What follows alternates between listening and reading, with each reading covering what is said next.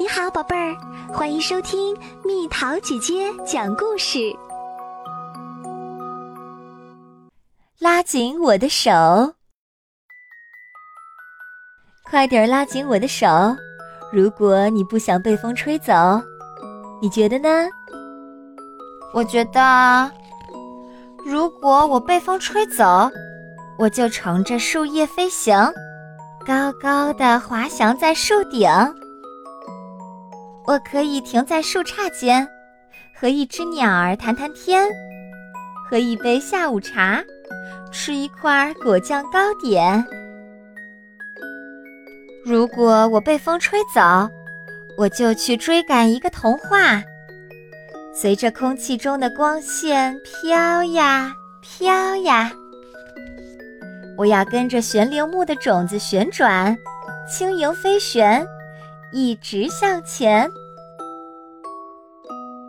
如果我被风吹走，我就在高空扬帆，在优雅的乘着降落伞，晃晃悠悠穿过蓝天。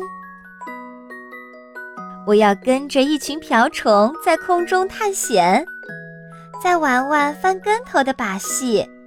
一圈儿又一圈儿。如果我被风吹走，我就跳上一朵云端。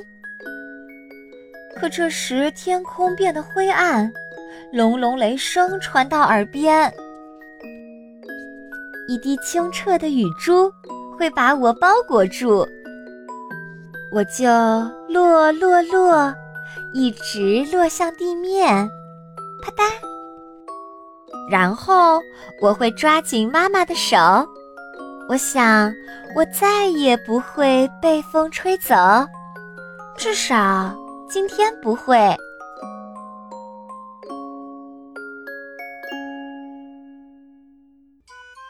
好啦，宝贝儿们，故事讲完啦。